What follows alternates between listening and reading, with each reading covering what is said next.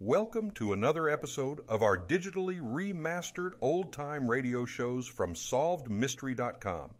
Visit our website for complete collections of your favorite old time radio series.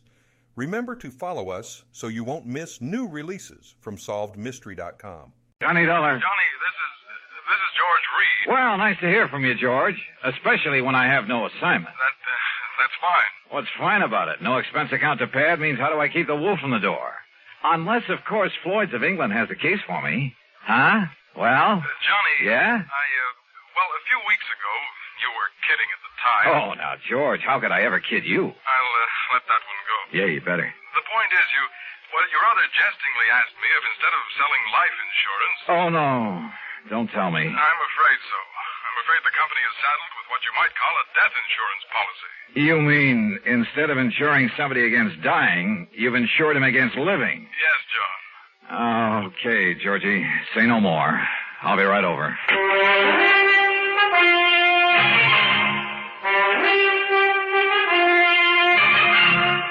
Bob Bailey in the exciting adventures of the man with the action packed expense account, America's fabulous freelance insurance investigator. Yours truly, Johnny Dollar.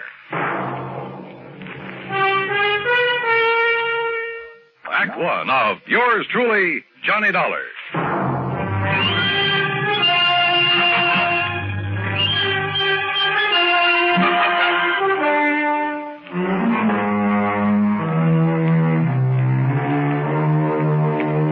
Expense account submitted by Special Investigator Johnny Dollar to Floyd's of England, American Office, Hartford, Connecticut. Following is an account of expenses incurred during my investigation of the Hope to Die matter.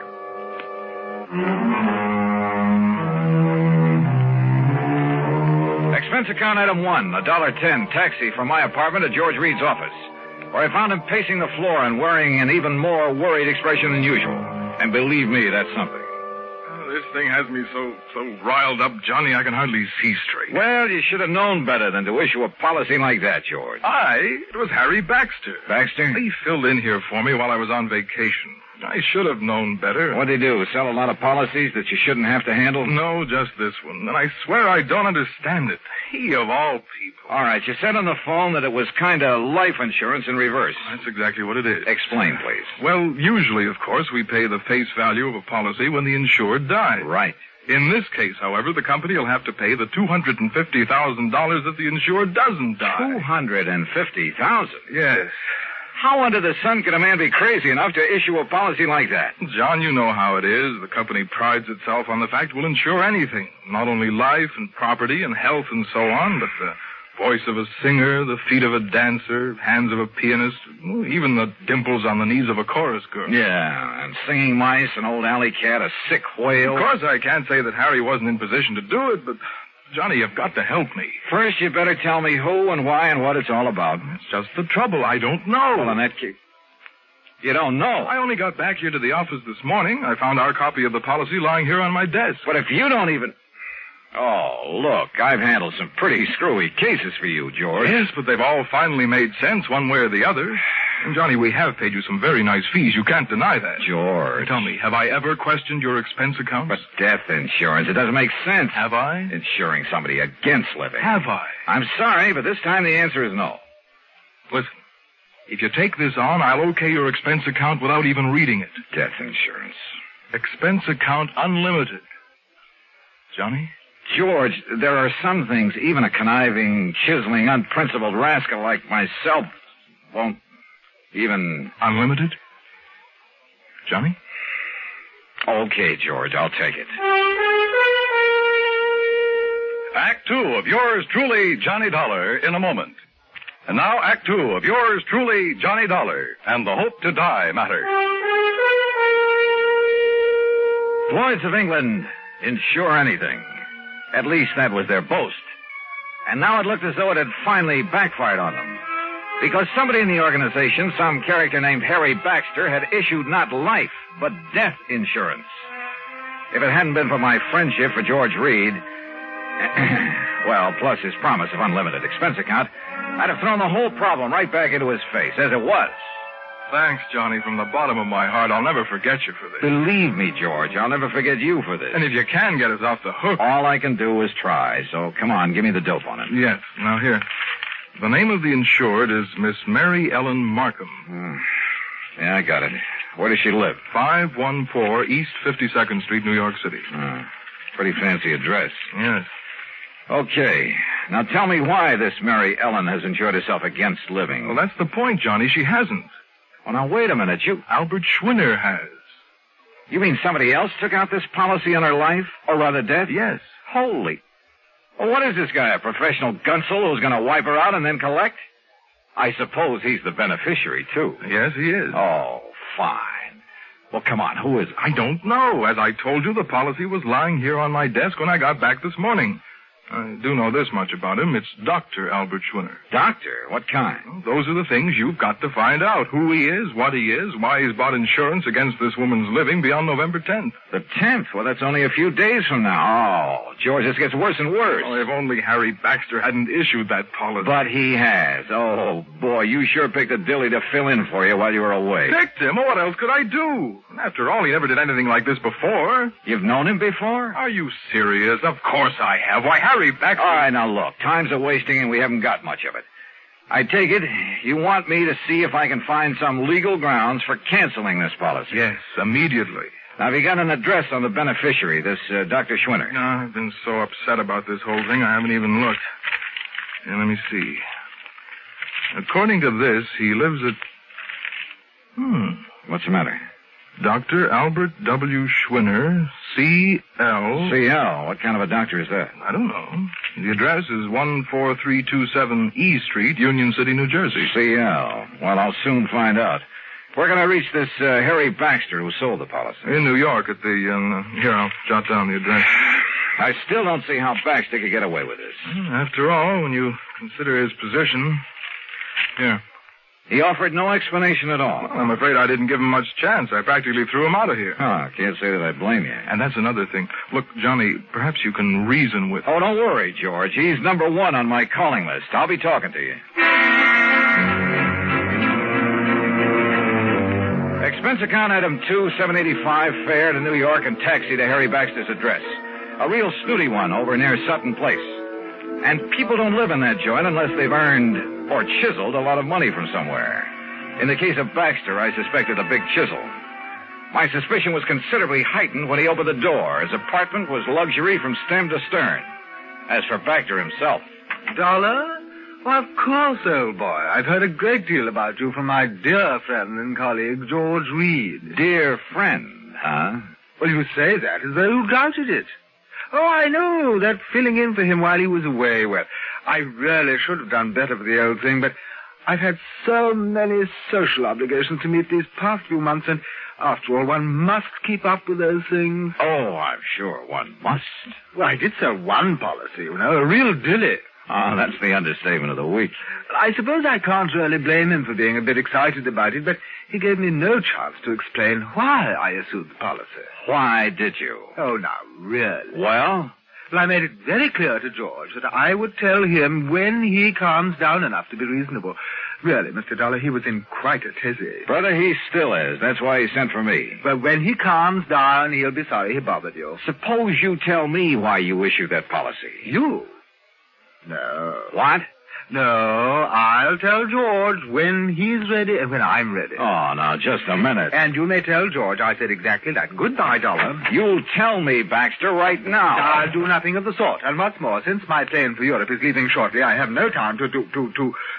Would you kindly remove your foot from the door? Not until I get an answer from you. Now start talking. if you can show some legal cause. why- uh, Legal cause? Furthermore, your behavior at the moment constitutes trespass, illegal entry, you know, call it what you like. And believe me, unless you leave here immediately, I shan't hesitate to ring up the police. All right, all right. Now look, just tell me one thing. I might. What? What is your connection with the beneficiary of this policy? Dr. Schwinner. That's right, Albert Schwinner. But Albert happens to be a very close personal friend. Oh, I might have guessed as much. All right, then tell me this. No, Uh, I'm sorry, just one question. I've given the answer. Goodbye. Baxter. Are you hard of hearing? Look I here said now. Goodbye.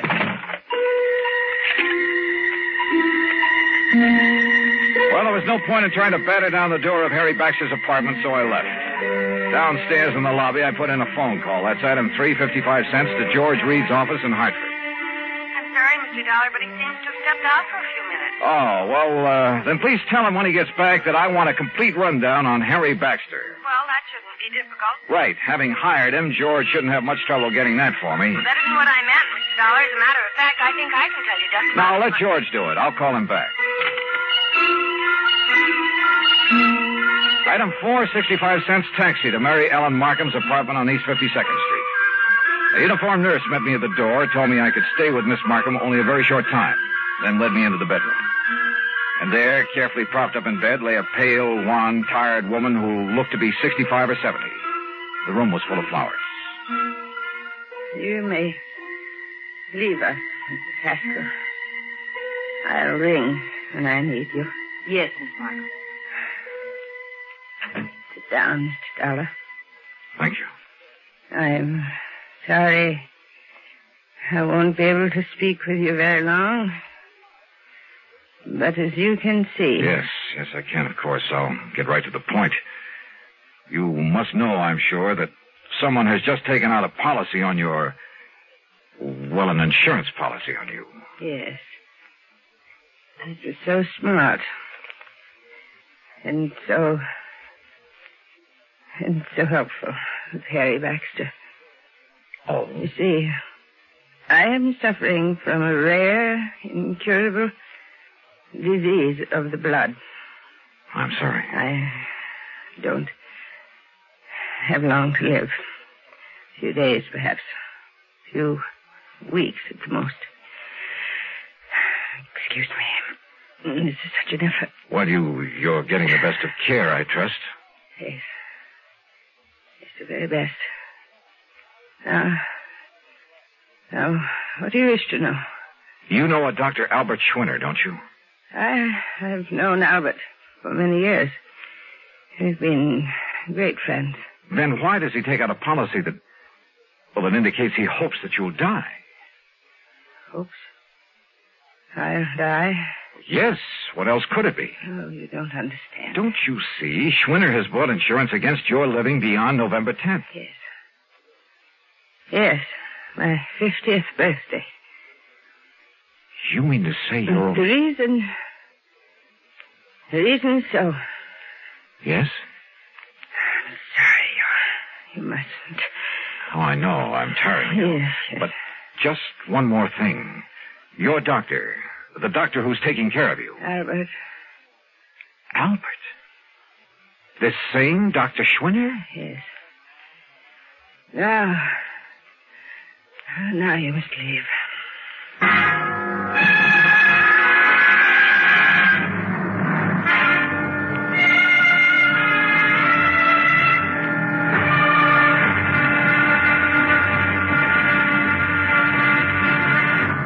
Act three of yours truly, Johnny Dollar, in a moment. Now, Act three of yours truly, Johnny Dollar, and the Hope to Die matter. The little that Mary Ellen Markham had been able to tell me left me more puzzled than ever. I've never been given such a runaround in my life, deliberate or otherwise. But I didn't dare tax her strength further, so I left. Item five, another 55 cents for another call to George Reed in Hartford. This time he was in. Yes, Johnny, I must confess I'm calmed down a bit, but the first shock of learning that Mr. Baxter had issued that seemingly absurd policy. What do you mean, seemingly absurd? George's whole thing has me in a tizzy now, a double barreled one. Well, I tried to call Mr. Baxter a few minutes ago, but got no answer. I wanted to apologize, of course. for my- Apologize? After all, since he's chairman of the board, Chairman of what board? the company, this company. What? I tried to tell you that this morning, but you didn't give me a chance. Harry Baxter is also the majority stockholder. Oh, brother. In any event, as I'm sure you can see, he must have had some good reason for that policy, and as soon as I can get him by phone. You won't. What? He just left for Europe. Where? I don't know, and right now I don't care. If- but if I can't contact him, Johnny, I don't dare cancel this policy until I've talked to him. And if Miss Markham should die before the 10th, Yeah, 250 G. you've got to carry on. Would you like to tell me how? If Mary Ellen Markham dies on or before November 10th, Floyd's of England pays Dr. Albert Schwinner $250,000 on a policy taken out by him. And he is her doctor with her life in his hands. And if there isn't something wrong with that setup, expense account item six eight dollars for a taxi to Schwinner's address in Union City, New Jersey. And there at last I learned what the CL meant behind his name. It was an abbreviation, for this was the Albert Schwinner Clinic devoted to the study of rare diseases of the blood. But Schwinner wasn't there. He'd gone to New York to see Miss Markham. Item seven, ten dollars even for a fast taxi ride back there to Manhattan. As the nurse led me into the unfortunate woman's apartment, he was just coming out of the bedroom door. Oh, Dr. Schwinner, this is Mr. Johnny Dollar. Oh, Mr. Dollar, Harry Baxter told me I might expect you. Oh, he did, huh? Yes, he phoned me just before his plane took off for Europe. Pretty smart. You're an insurance investigator, aren't you? That is right. Oh, you may go in to see Miss Markham now, Mrs. Haskell. Very well, Doctor. How is Miss Markham, Doctor? Much better, thank God. Oh, why do you say that? What? If she dies before this week is out, you stand to collect a cool quarter of a million, don't you? I? No, the clinic. Isn't that the same thing? Hardly. Uh, sit down, Mr. Dollar. Now, you're concerned about the rather unorthodox insurance policy that Mr. Baxter issued. I certainly am. I think you better let me tell you the reason for it. I think you'd better. At the onset of her illness some 15 years ago, the best doctors in the country gave her five years to live at the most. And that's when you came into the picture? Yes. Because of the devotion, the concentration of all our efforts to this one field of medicine, the clinic was able for the first time to give her hope. Her hope was justified. We have given her years of life. But now, wait a minute, Doctor. She told us then that if she could be helped to live until she was 50. And that'll be on the 10th. Yes. That would prove beyond the shadow of a doubt that our methods, our practices were right. That we could prolong and possibly ultimately save not only her own, but thousands, perhaps millions of lives. Therefore, she agreed that if she reached 50, she would make an outright gift of $250,000 to the clinic and its work. Money which is much needed, by the way. But then it began to look as though she might never reach 50. Yes. And she suggested this unusual insurance policy on her death rather than on her life. I see. But why Harry Baxter, chairman of the board of the insurance company, its biggest stockholder, whatever? I don't get it. Baxter's own mother died of the same disease, Mr. Dollar.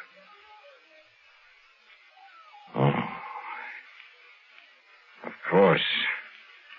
Then he knew how necessary this money is to the clinic. Yes. And let's face it, Baxter is something of uh, an eccentric. And that's the reason he chose this this offbeat way to make sure you'd get the financial help you need. Exactly.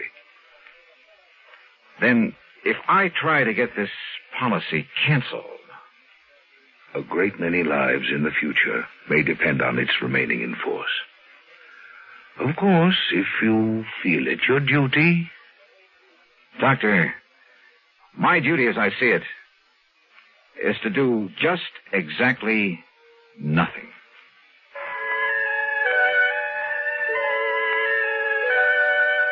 Mary Ellen Markham did live to see 50, but only for a few days. Just long enough to make her gift to the clinic. Harry Baxter and the company? Well, Harry came back from Europe and he said he found some, quote, mistake, unquote, in the policy that requires the company to pay off on it anyway. Eccentric? We should have more of them like that. Expense account total? Are you kidding? Yours truly, Johnny Dollar.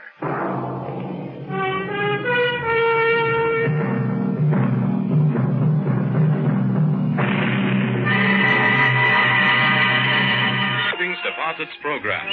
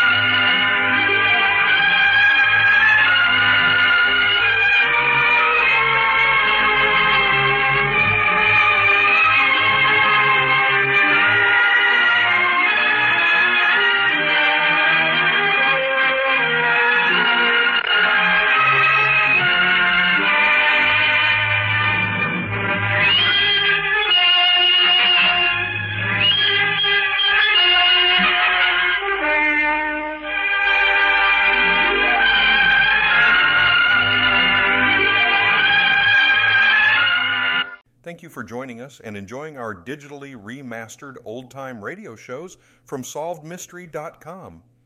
Please remember to leave us a review and to follow us for frequent releases.